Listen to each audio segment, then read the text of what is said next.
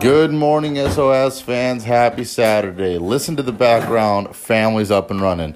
What's up, Mav? Say hey, dudes. Yeah. Say hey, mama. Hey, mama. All right, guys. Happy Saturday. Uh, today's quote is brought to you by. Uh, actually, my wife found it, so it's pretty awesome. Um, don't judge people for how far they've come. Or I'm sorry, don't judge people for how far they need to go. Celebrate how far they've come. So don't judge people for how far they need to go. Celebrate how far they've come.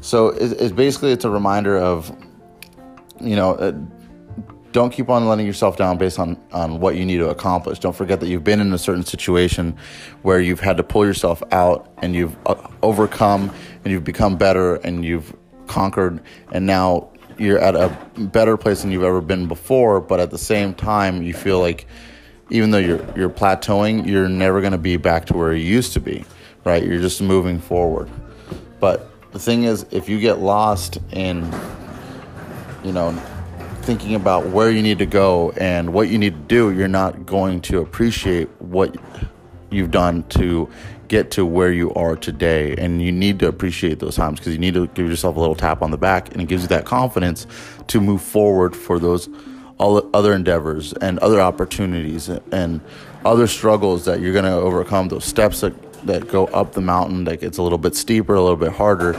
um, and that allows you to uh, you know appreciate the next point sorry my little guy's walking around with his uh, little Little Tikes toy.